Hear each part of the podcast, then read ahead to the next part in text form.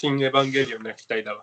ね、新エヴァンゲリオンだから、もう本当に玄道が、あ玄道が、身を挺して真珠をかばうシーンが楽しみ。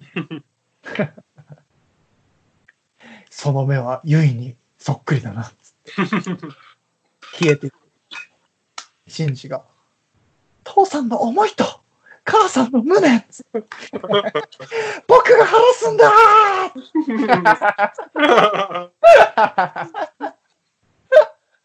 そんな、こうないエヴァの話はやめておこうか。架空のエヴァの話。エヴァを知らないからね、それがないかどうかも判断あるあるあるそういうことか思っとった。あるある、そんな感じだよ。あの、そんな感じ。だいたい熱いし。親子の、親子の友情の物語。最初はね、もう全然こう、関係ができてなかったんだけど、それがこう、やっぱエヴァに乗って戦うっていうのはそう、そうことによって、やっぱ親子の絆がね、深まっていくからね。玄道もやっぱ亡き結衣を追い求めていたけど、やっぱその面影を真珠に見て、うん。最後は真珠に託して消えていくという。そうそう。熱い物語。ないエヴァのないネタバレしてもしょうがないんだよ。ゼール。じゃあごめん。次何話す？はい、えっと、まだ割と重ためなテーマありますよ。重ためなテーマ？えうん人類保管計画の真実。もうエヴァの話はいいわ。3本目は一番絞りで行かせていただきます。あの、ビール券を、ビール券をちょっと、とある方からいただいたので、あそれは素晴らしい。いただいております。えーあと3つ候補あって、影響を受けた本、影響を受けた作家メーカー、あとおすすめサイト紹介。ああ、いきます、どれ。あ影響を受けた本はあれ単体なんだっけ？はい。本は本単体。作家メーカーはセット？セットです。あ順番に行く？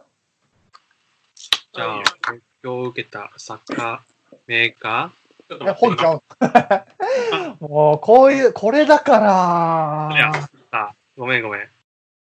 ゾウラジは造形で食っていきたい男たちの作戦会議ラジオ今のあなたを作った本何でしょうか？今回はゾウラジメンバーの各々が影響を受けた本を紹介します。それではどうぞ。造形工房キュンキュンのリーダーのミッキーです。平成の武器職人五天下太平。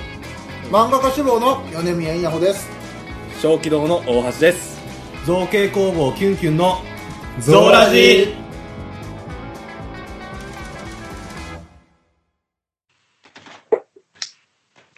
あ、本用意しておきます。なんかさ、これ、はい。そのえっと、これなんだっけ、スカイプの機能かな？なんかさ、さっきと違ってさ、うん。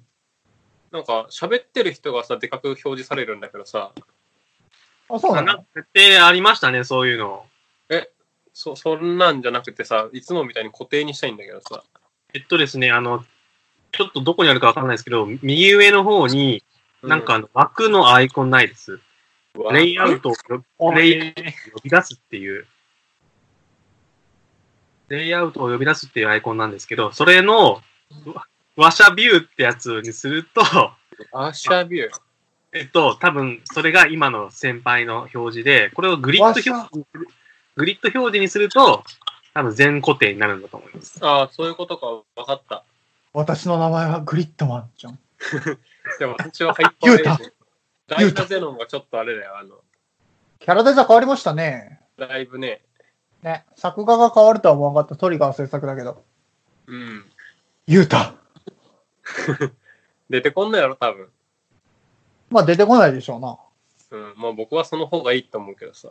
なまあね、一応別物として、別物として見たいけど。グリッドマンの別エピソードとして見たいわ。そうそう、楽しみだけどね。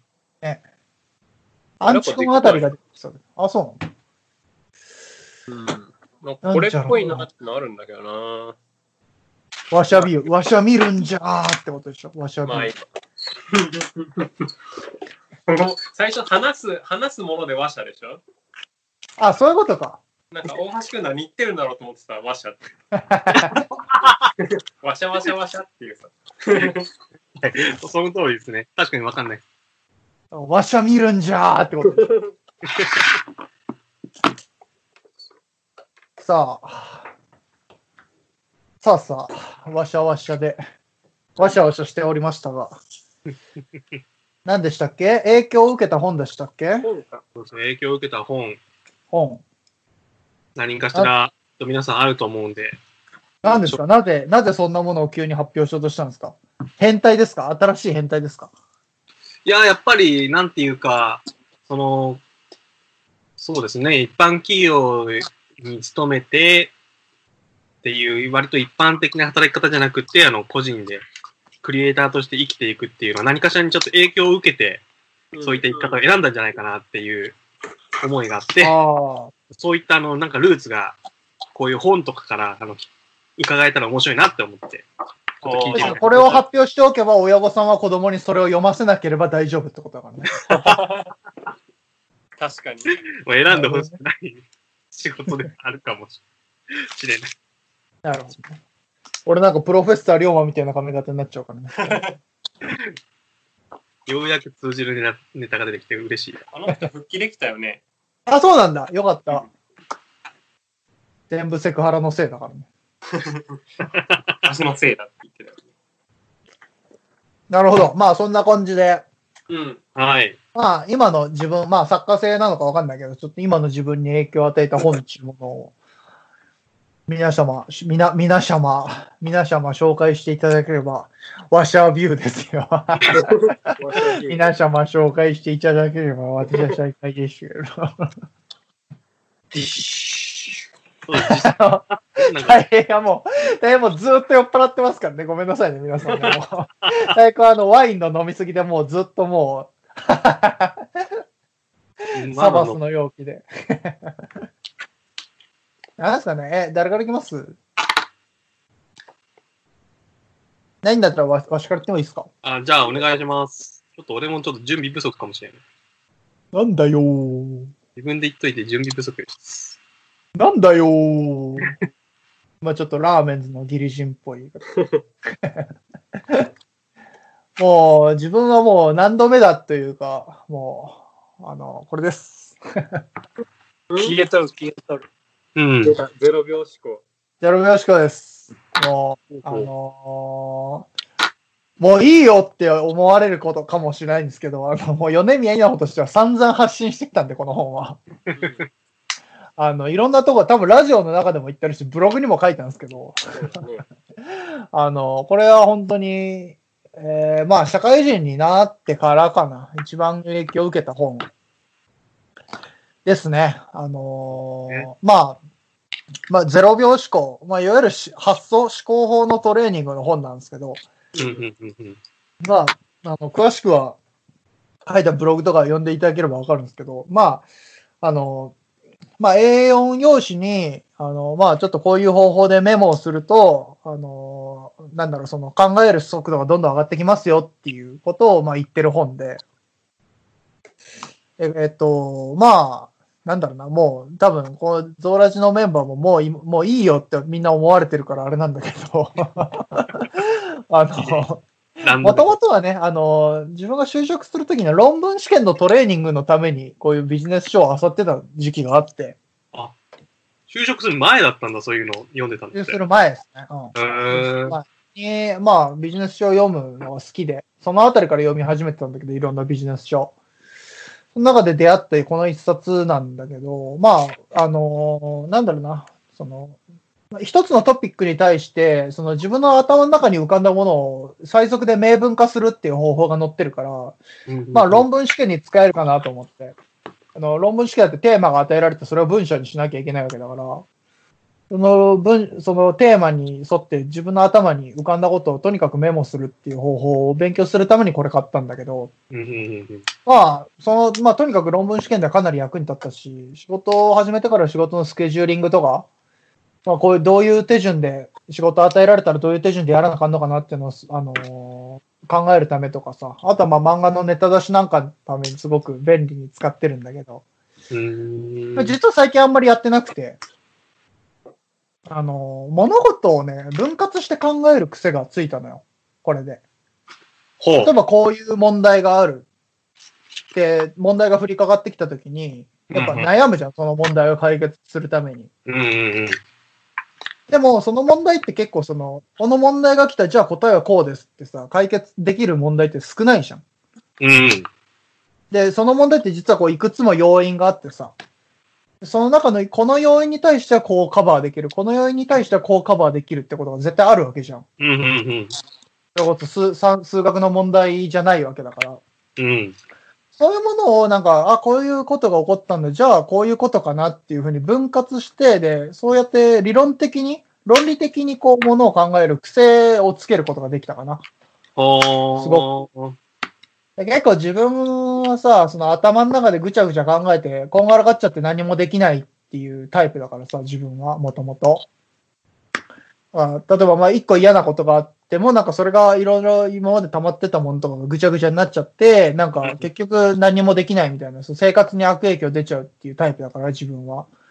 そういう時に、自分はじゃあなんで、こう、イライラしてんだっていうトピックスで、こう、とにかく頭に浮かんだことを書き出してみる。だからそういうことをしてみると、なんかこう、ああ、自分はこうだったんだっていうのを、こう、何、客観的に見つめて、じゃあ、これだったらまあこうすればいいか、これだったらまあ気にしなくていいか、みたいなことを分割して処理できるようになったかな。この本のおかげで。だからね、その、なんか、上っ面の思考法ってだけじゃなくて、その、根本的な、なんか論理的に物事を考えるっていうのが自分に足りてなかったから、それをこう培うことができたっていう意味ではすごく、今一番自分に影響が出てる本なのかなって思なるほど。う。かなって感じ？なるほどね。もう買います。ちょっと読んでみます。ああ、まあ、そうだね。あの、もういろんな人にお勧めしてるけど、まあ、損はないんじゃないって思う。うーん。まあ別にビジネス書でまあ比較的わかりやすくまとまってるから、これ一冊読んで読むぐらいだったらまあそんなに時間かかんないでしょと思うしう。ん、うん、うん。うんそれこそ要点だけ、ね、やり方でさえ、やり方だけ読むんだったらもう本当に一瞬でわかるし。うん、うん、うん。かなこういう感じ？自分は。なるほどね。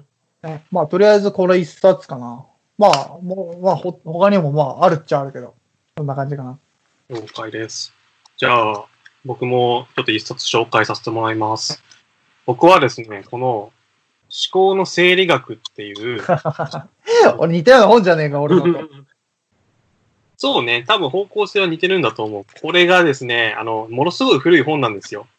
これが出たのが、あの、1986年、おかなり昔のー書籍なんですけども、うんそうですね、もう未だにたまに読み返しては、ちょっとこれを思い出して、初心に帰らせてもらっているっていう、ななることなんですね。具体的にやっぱ、出版された当時から読んでるんだ、ずっと。出版された マジか。もう何歳って設定で今話したらいい。えっとね、あの、な話、書いてある内容を簡単に説明すると、あの、日頃何かしているときに思いついたアイディアとか、そういったことを活かす方法が主に書かれてるんですよ。はいはいはいはざっくり話すと、思いついたことはもうとにかくメモをしろとか、うんうんまあそこまでは割とあの多くのビジネス書でも言われてることなんですけども、そのメモしたものを最終的にあの形にするっていうところまでを割とあの具体的に書いてくれてる本なんですね。い。うんうんうんもうそのメモをちょっとあの今度はあのノートに移してアイデア帳としてまとめなさいとか、そのさらにアイデア帳をあの一旦塩漬けして、1ヶ月経った後にもう一回見直しなさいみたいな。うんそれから思いつきを、あの、より具体的に、あの、なんていう、形にするっていう方法を書いてくれてる本で、これがあの、僕のあの、ものづくりにおける、そのアイディア出しの原点の一冊なんですよ。ああ、じゃあなんかすげえ近いな。なんか、かもしれんね。俺もちょっとそれを読んでないから何とも言えないけど、こんなサイコパスと近いところにいるとは思わなかったけど。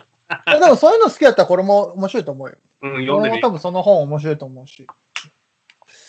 えー、こうなんていうか、この、多分、あの、人によって合うやり方っていろいろあると思うんですよ。そういった、ね。もうする思考法とか。うん。で、僕もあの、ビジネス書好きだった時期があって、いろいろ読み漁ったんですけども、これが一番あの、しっくりきたんです。なのでずっと続けているっていうのがこれで、これはもう捨てられないんでずっと手元に置いてあるっていうやつですね。私も。なるほどね。あとはますごいなんあ、か EX も含めてシンパシーを感じますね。ちょっと詳しくはこの段階でアップされているかわかりませんけれども、有料の EX の方をよ聞いていただければ、僕とお、僕と大橋くんの気持ち悪い会話が、いやびっくりしたね。下の事情に関する気持ち悪い僕と大橋くんのシンパシーを皆様、ぜひも体験ください。あとは、えっとね、そうね、あの、何冊かあるんですけども、2冊出すと、これ？波動力？そうエモンじゃん。エモンかけじゃん、エモンかけ。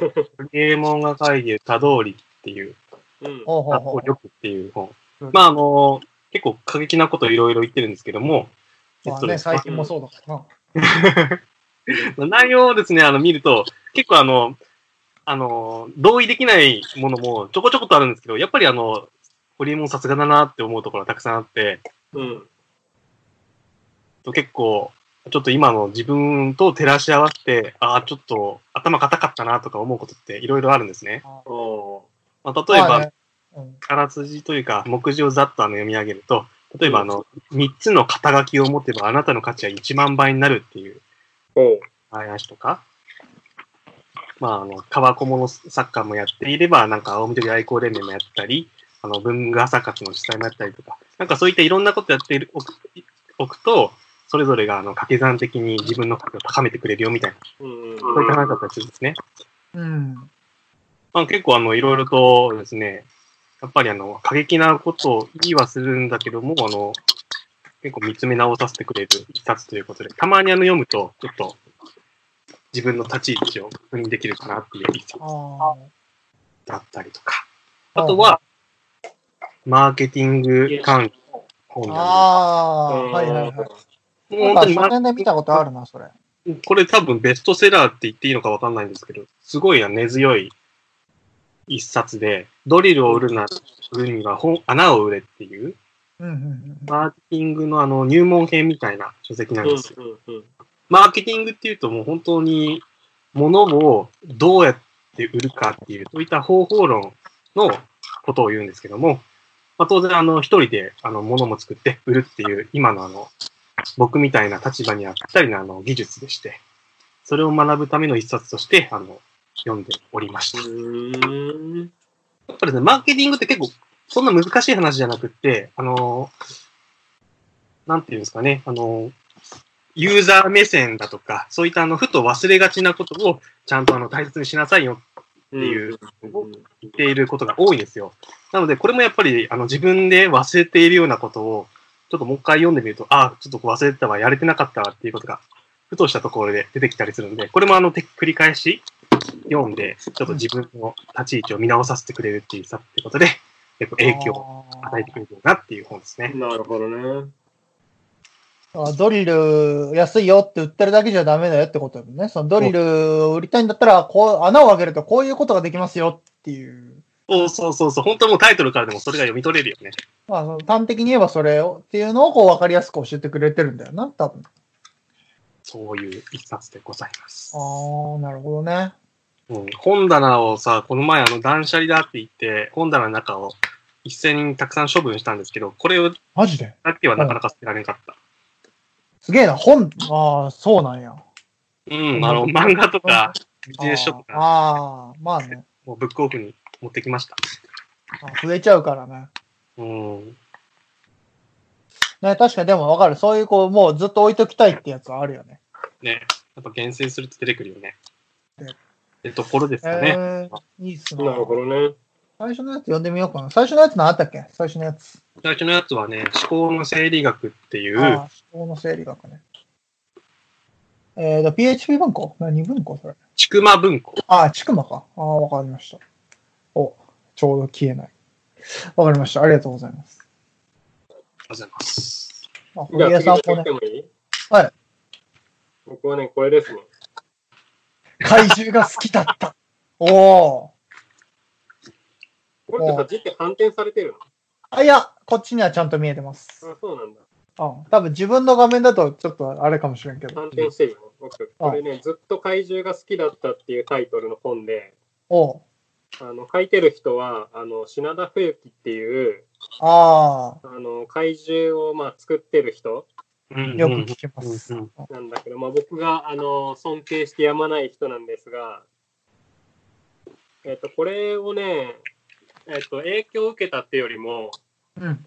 うんと、まあ、影響も受けてるんだけど、うん買ったのが、うん。これ僕は高校生の時で、うんおお。で、高校の時って、うんと、まあ、多感な時期だったんで、うん。あのーまあ、特撮も好きだし、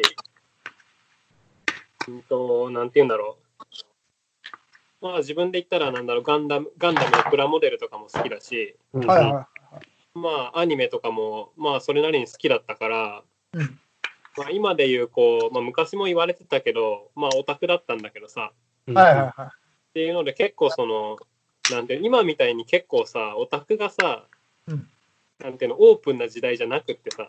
そうですね。まあ市民市民権が今ほどなかったですよね。そうそうそうそうまだこうなんだろう迫害される側だったからさ、うんうん電車男以前か？えー、とちょうどそんぐらいかなうん。うんだったから僕だから高校の時のさあのー友人にはさ誰にも言ったことがなくて怪獣が好きとかああ、その趣味は。そうそう特撮が好きとか一回も言ったことないんだっておお。うん、で、ちょうどこれが出る前の年に、この本が出る前の年に、えっ、と、ゴジラが一旦終わって、映画がね。うんああ、はいはいはいはうん。で、その、もう特撮って言ったら朝、日朝しかなくて、い。ああうん、っていう時期で、うんと、で、実はその頃のと日朝僕見てなくて、あ。はあはあはあはあ。うん。っていう時期で、まあ結構特撮から離れようかどうしようかって結構思ってた時期だったんだけど、うん。の時にこの本を見て、うん。で、まあずっと怪獣が好きだったっていう本を読んで、うんでまあ何かっていうと中身はこの品田さんの、まあ、うんと、なんていうの、半生を振り返るみたいな。あ、自伝的な。そうそうそう。と、もう一個はその怪獣ってそもそも、あの、こういうルーツがあって、うん。まあきっと今後のその怪獣を取り巻く環境はこうなるんだろうなっていうさ、まあ、その怪獣に向ける熱いこう思いが込められた本だったの。うんうんうんうん。うんうんで、うんと、なんだろう、まあ、当時で言っても、だから品田さんもいい大人だし、うんまあ、当然そういう仕事をしてるんだけども、うん。なんだろう、あそういう仕事があるんだなっていうのをちょっとこう、再確認させてくれたりとか、あああ、なるほどね。はい割はいはい。とその、なんていうの、怪獣が好きとか、うん。まあ、特撮が好きとか、うん。まあ、そういうものをこう肯定的にさ、ああ、なるほどね。捉えられるっていう意味ではこう、かなり影響を与えてる本で、あ、なるほどそのですね。時そのひ秘密にしてた身としては。そうそうそうそうそうそう。まあ結局、その自分はずっとその着ぐるみが作りたかったんだけど、怪獣の。うんうん。それはずっと思ってたんだけど、うん。それやっぱ誰にも言えなくって、うんうん誰にも言えないってことは、その相談もできないし、はいはいはいはいその今後自分がどうしたらいいかもわかんないっていう状況だったから、うんうんうんうん。その時にやっぱ出会って、うん。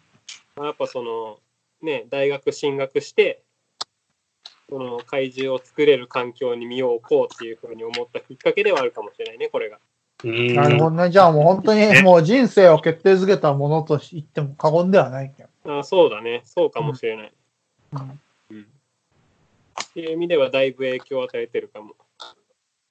で、また最近ちょっと前に、うんと読み返したら、うん。あの、押井守さんとの対談とかがあったりして、へ 随ー所に、自分の随所の、あの、人生の、何、随所にこう出てくるんだなっていうさ。押井守ね。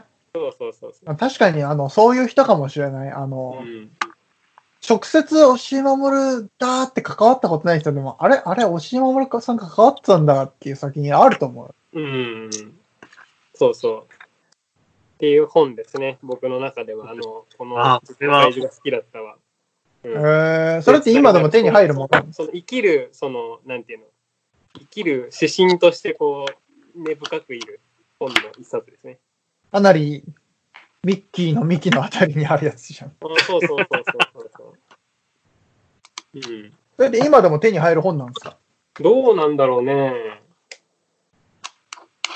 わかんないけど、ずっと怪獣が。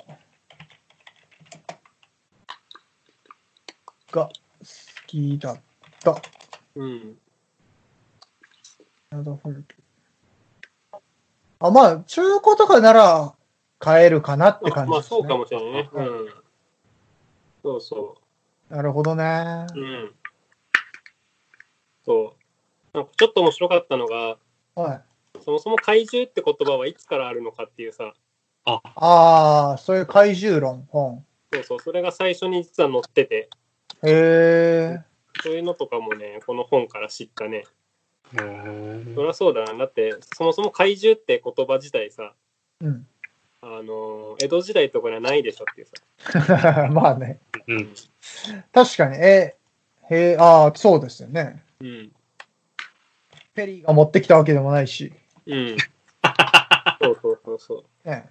と南蛮人が持ってきた言葉ってわけでもないだろう。そうそう。っていうところからこう怪獣をこう見つめ直してるっていうね。ああ。すごいで。すよ。って感じかな。あのね、かなりその自分を成している度合いで言うと今のところトップですね。うんそうそうそう。そういう本ないかな、文具メーカーでも。作っちゃえばいいわね。かりやすく。あなたがやればいいんだよ。そうそうそう。なるほどね。ずっとインクが好きだったっつって。嘘こけってなるけど。嘘こけ最近だろおめえってなる。でも、俺、そもそもインク屋さんじゃないから。そっから俺、よう言いますわ、よう言いますわ。インクにそんだけ請求を支えてもらって、おいおい、私、って名乗らなきゃいけないんだったら、あなたはもうインク屋さんですよ。本当だよ。うん、まあね、確かに大きいから、上の根も出んけど。じゃあいいじゃん。そういうのを乗り越えて、さらに、最後に、こう、インクで成り上がったけど、僕は本当はこれが作りたかったんだっていうのをやれば、その本が出せますよ。ずっと文具が好きだ。確かに。そうね。感動もんで。だから今はその途中だと思う。うんまあまあ、でも、インクも大好きだから、全然不満はないけど。知ってる。今インクが嫌いって言ったら、おめえもう大変なことになる。袋叩き。本当だよ。本当だわ。一人デコピン一発でも死ぬでしょ、多分。そうね。それだけの人口いるわ。眉間すり切る。眉間へこんで、その脳みそ出てきちゃう。なるほどね。まあでも確かにそういうね、いつか回顧録を書きたいっていうのはやっぱりこう、男の子みんな誰もが思ってるから。若い頃書きたいみたいな時は別に書きたいわけじゃないから。ええでもその誰かのね、その指針になるようなね、ことをね。あ大君はどうですか？もう、あの、ずっと、あの、大さんもあの、ワインの飲みすぎでもう、ねえ。もうよ、飲むもの、飲むもの考えないと。ずいぶん前から酔ってんのに、その状態でガブガブ飲むじゃん。さっきより増えてんじゃねえか。その結構な量注がれてるもんね、それ今。何その飲むたびに増えるやつ？その横に注ぐやつがいんの？横に誰か、いや、もっともっとって注いでるやつ。アキラさんでもいいの？アキラさん。面白い。なんか、うん微妙にやめらんない気分になっちゃって。いやいいよ。もう、限界まで飲もう。明日もう、明日一日中起きれんぐらい飲もう。なんかありますか大変さん、その本というもの。本？うんとね、方向性だいぶ変わるけどね、うんこれだね。おーおっちゃん。ああ、おっちゃんじゃん。夏目漱石の坊ちゃんですな。おーなるほど。これとの出会いはね、そもそも小学校4、5年ぐらいなんだよね。すごいね、そんな時からそんな。多分ね、初め読んだ時はね、あんまり分かってないんだよね。ああ、まあそうだよね。なんか学級文庫みたいなところにあって読んでてみたいな感じで。へすごいね。うん、で、後年、中学入ってから本、坊ちゃんの本買ってもらったのがきっかけで、そこからもう何遍も読んでるみたいな。あ、それはす、へーうん、で、多分これがきっかけで結構本が好きになったって本だよね。へえーー、え、もともとそんな、初めて出会った時とかもし本をいっぱい読むことはあったの？いや、そんなでもなかった。えー、たまたまなんとなくそれに触れてって感じだ。なぜか、なぜか置いてあった坊ちゃんの本に惹かれて読み始めるっていうのが。へーへえー。え、で、今もうだから、それ持ってんだ。うん。なんかよくわからんけど、やっぱ、もう坊ちゃんって100年近く前の作品だけど、うんうんなもんで、なんか文の書き方とかがなんか独特じゃん、喋り口調というか。ああ。多分そういうところに惹かれたんだろうなっていうよくわからんかったな。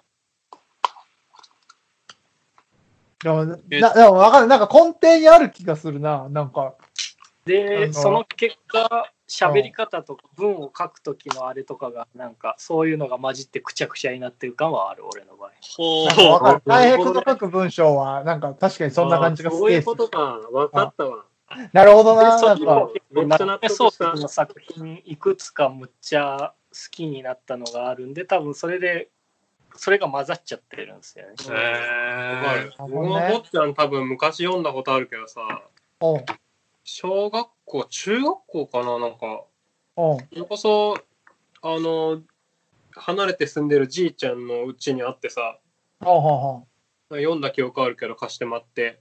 う。うん。そうだね。確かに内容そうだよな。その時は全然意識しなかったけどさ、それは現代、現代小説じゃないもんね。うんなんで恥ずか、恥ずかしながら自分読んだことがなくて。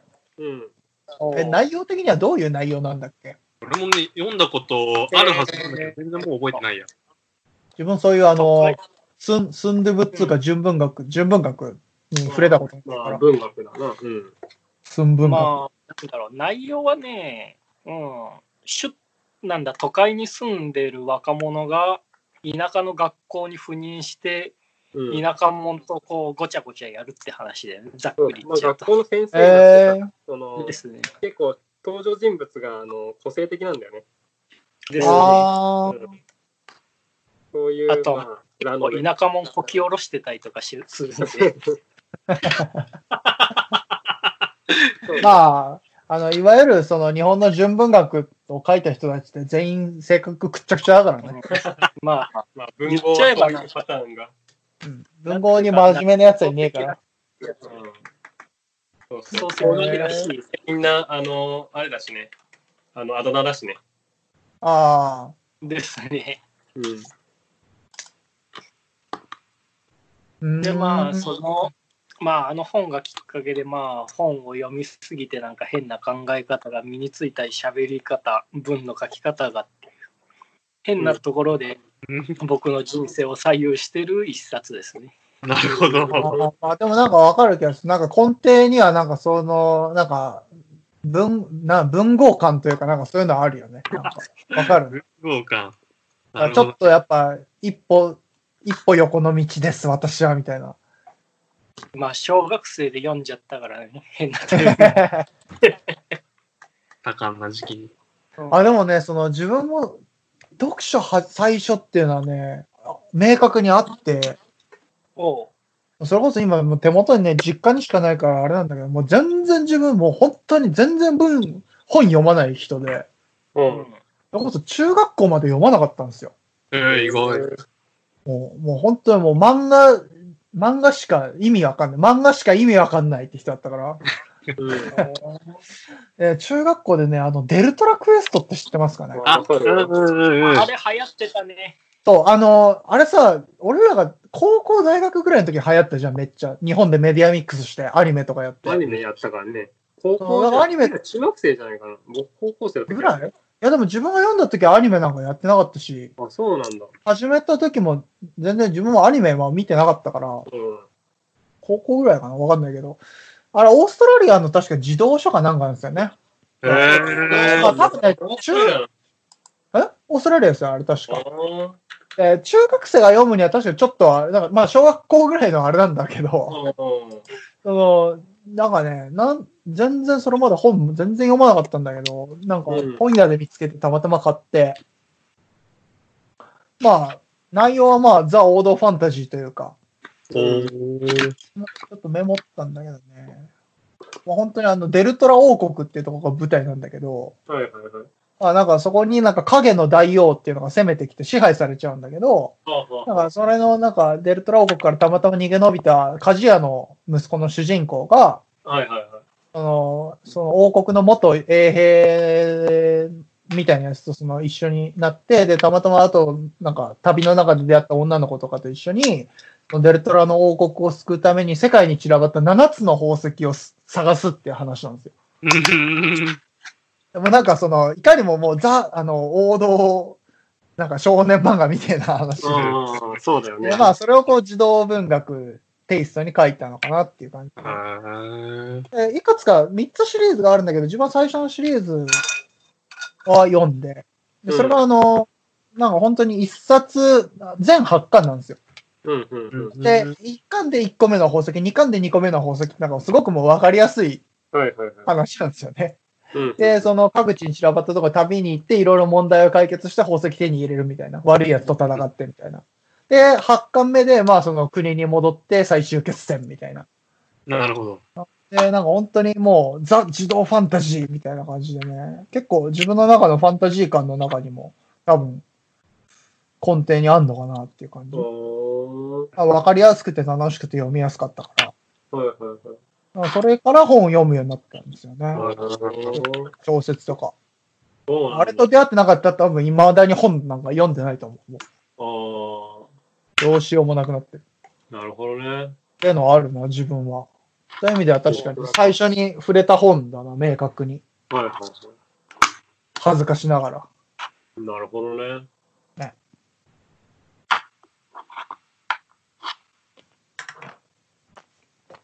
みたいな。リーダーたまにマスク外してるけど。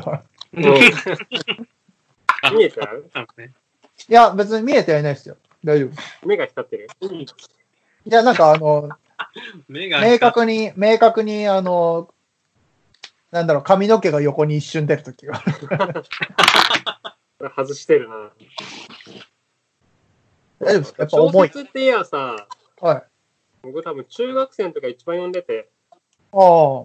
ちょうど映画でさ、あの、ロード・オブ・ザ・リングがやっててさ、はいはいはい。あえーあれの1、あれ3部作だけど、最初のやつをさ、映画館に見に行ったせいでさ、あのーロード・オブ・ザ・リングをさ、あれ、原作小説だからさ、あの、クソ長い指輪物語でしょ？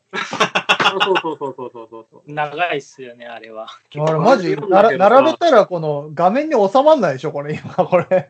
うん。全然わかんなかったよ、あの。なんか、映画はなんかよくまとめてんだなと思ったの。映画は分かったんですか？リーダーのその、どっその、読解力が、そあの、のね、ワン、ん一章っていうの？あ、一作目？はい。一作目はね、結構わかりやすかったよ。あの、ああ。あのまあ目的旅のがはっきりしてるしさ。まあね、仲間をと出会ってその中でみたいな話だからね。うん、そうそうそう。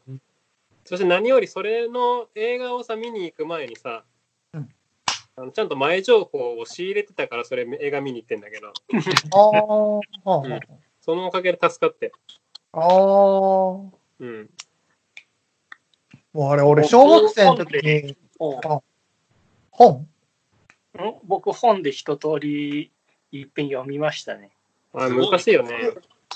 もうなんか長すぎて覚えてないですよ。うん。そうそう。全然ストーリーが頭に入ってこないんだって。あれを一通り読むってだけで相当すごいでしょ。すごいうん。できできみんなすげえな。てか、造形工房キュンキュンでその指輪物語に触れてないの俺だけっていうのがちょっと。ああ、でもすご。あんない王道ファンタジーというかね。うん。自分だって影響は受けてるから。そうそうそうそう。あと、あれも読んだよ、あの、なんだっけ。えっ、と、三国志。また長えもんいろいろ読んでますね。へえ。しかもそれも、あの、もともとの入りはさ、三国無双でさ、はいはい。それの、そこから、あの、横山光輝さんの、ああ、はいはいはいはい。えっと、漫漫画画の三国志。はいはいはい三。国志に入って、うんうんうん。で、小説に入ってってるから、あの、段階を追ってこう、そうそう、ちゃんとあの、わかるようになっててる。現代日本男子の王道パターンじゃないですか。三そう国志。そうそう。なるほどそれも登竜門でしょ。うん三国無双横山ファンが三国志小説。そうそうそう。まさにその道をちゃんとね、ちゃんと突き進んでったんだよね。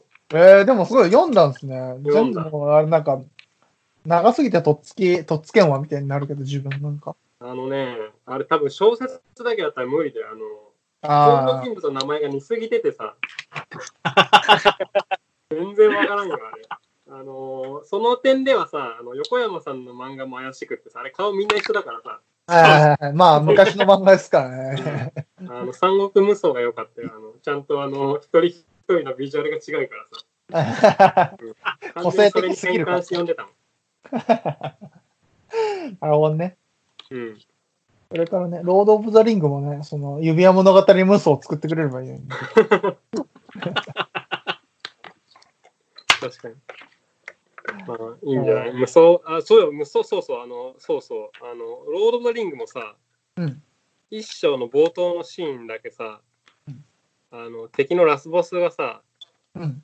あの、大暴れするシーンなんだけど、はあ、はあはあはあの三国無双みたいで。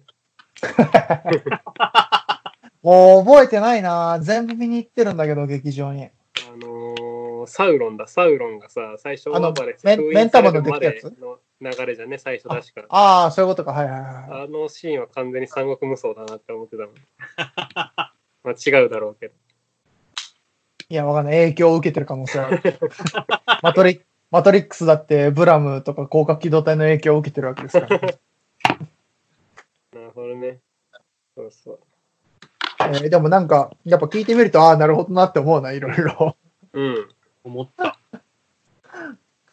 あー坊っちゃん読んでみるか。もうそういえばさ、俺の地域さ、うん中学になるとさ、年に1回学校から本の注文書が配られるのね。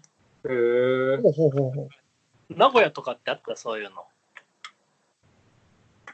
え、それって何？図書館に新しく本を入れて、こんな本を入れてほしいよ。個人に対して学校の先生が1枚ずつ配られて、うん。注文書に欲しい本とお金を書いて渡すと、うん。先生が持ってきてくれるっていう。あ、そういや、なかった。なんだそれどっ。かの点となんか手組んでるっぽくて、うちの地域。えー、やんだな。えー、まあ、その学校単位か地域単位かわかんないけど、あったんやね。そうそうそえ俺は知らんかった。う。毎年大量に買ってもらってて、え、そういうのに自由にその選べるの、その本が。いや、えっ、と、注文書に、そう、い注文書に載ってるやつだけなんですけど。そういうのはじゃああるかもしれんわ、他の地域でも。あうちの地域もそれに似たやつあるよ。ー、ええー、まあ、あくまで中学生におすすめの本っそうそうて感じそうそうそう。その、その何、段階におすすめの本をはい向こうが勝手に選んでくんだよね。うんね。あそれはいい大量に買ってね。ました、うん。中学の時そんな感じで、高校行ってからはもう、あれなんですよ、友達がおらんかったんで、本が友達で。なるほどね。もう、2日に1回は図書館に行くみたいな。あーすごいな。うんわかる俺もあのち近くにあったの？いや、もうじ実家の近くの方に無理やり行ってましたね、チャリが地域の方なにね。学校は遠かったんで、で、だんだんと気づくと芥川小説、芥川賞のやつをはいはいはい。遡るっていうのをやってましああ、なるほどね。使い方してる図書館。いいね、図書館ね。僕、大人になってから初めて図書館行った地域な。ああ。まあ確かにね、その子供の頃に行く習慣がないと本当に行かないですからね。確かにね。子供の頃っていうか、その子供の頃だと親と一緒に行かなあかんじゃん。ああ、確かに。その、まあ、行く機会になかったからって話だけどさ。ああ、まあね。まあでもいいね。そうやって、そうか、本ね。ね。うん、最近は全然読んでないですけどね。ああ、俺も全然読んでないや。ちょっと読みたくなってきたわ。読む読む。それこそまあ小説とかね、なかなか触れないよ。うん。最近、比較的最近読んだのはこの怖い、怖い間取りっていう本俺好きだけど。怖いワードリあのね、松原谷志さんっていうね、これ吉本か、あの、住みます芸人って知ってます？皆さん。すどこどこ住みます芸人って。結構吉本でやってて、あれかな。それこそあの、沖縄住みます芸人とか。それこそ地域に飛ばして、そこでこう活動させるみたいはいはいはいね、松原谷志さんはなんとね、あの、ゆう、あのーあれ、あれです。自己物件？自己物件住みます芸人なんです、この人。ね。はいはいはい。そう。で、まあ、その、ちょっと出発がどこだったか忘れたけど、まあ、そういうバイトだったり、まあ、いろいろなんだかって、いろんなとこ、いろんな自己物件を転々とした、あの、人がいて、で、まあ、今はもう本当にもう心霊のコメンテーターみたいなとこ、地位を確立した人なんですけど、その人の出した本で、今まであの、こういう、まあ、ちょっと中出しちゃうと、あの、あ見えねえな、こういう間取りの。ところに住んで、で、ここで人が死んで、死んだんです、みたいな。うんなるほどね。で、この人自体は霊感がそんなあるわけじゃないから、うん。まあ、対し、なんか、この人が実際にあった霊現象っていうのがそんなにないんだけど、でもやっぱあったな、あった作品とか、あったこととかがすごく怖くて、あとはその、まあ、そこに住んでる人から聞いた話とか、はいはいはい。あまあ、その、かつてそこに住んでた人から聞いた話みたいなのをいろいろこう集めて、こう一冊にまとめたって本がね、これがね、まあ面白いですよ。へえ。まあ本当にあの、引っ越ししたての人とかね、新しく生活を始めた人なんかにはこう一冊おすすめですね。これね恐ろしいな。悪意感じるわ。これは最近、まあ最近とかまあ本当去年だけどね、読んで面白かったかな。ね、あんまり確かに最近本に触れる機会って意図的にやらんとないからな。小説なんか本当に読まん。なるほどね。読みますよ。読み、なんか読んだ方がいい気気がするし、なんとなく。まあね、まあそれこそ本当に優先、優先順位を自分からつけんと、もうね、他にやることがありすぎてみたいなところあるからね。まあね。本当ね。これは、この時間はもう本読む、ちゃんと作んないと絶対読まないもんで。でもね、まあね。うんだって。だからとりあえず買っとくとかね。そういうのありかも。あいや、それダメ、俺。中毒になっちゃうああ。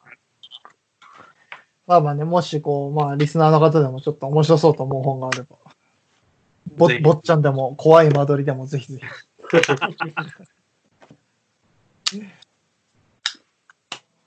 こんなとこにしときますか。どうしましょうか。40分経った。あお疲れ様です。切ります。りがとうございます。今週もありがとうございました。お相手は造形工房キュンキュンと小気道でした。大人になると本ってなかなか読まなくなりますね。東京に行くときなんかにね、高速バスの中でゆっくり読むのが好きだったんですけどね。なんか、最近はなかなかそういう機会もなくて、ちょっと辛いところですね。あ、そうだ、最後に紹介しましたあの、怖い間取り。なんとあの、今年の夏に映画化されるということでね、えーとっても楽しみです。また、ぜひ皆さんも見てください。それではまた来週。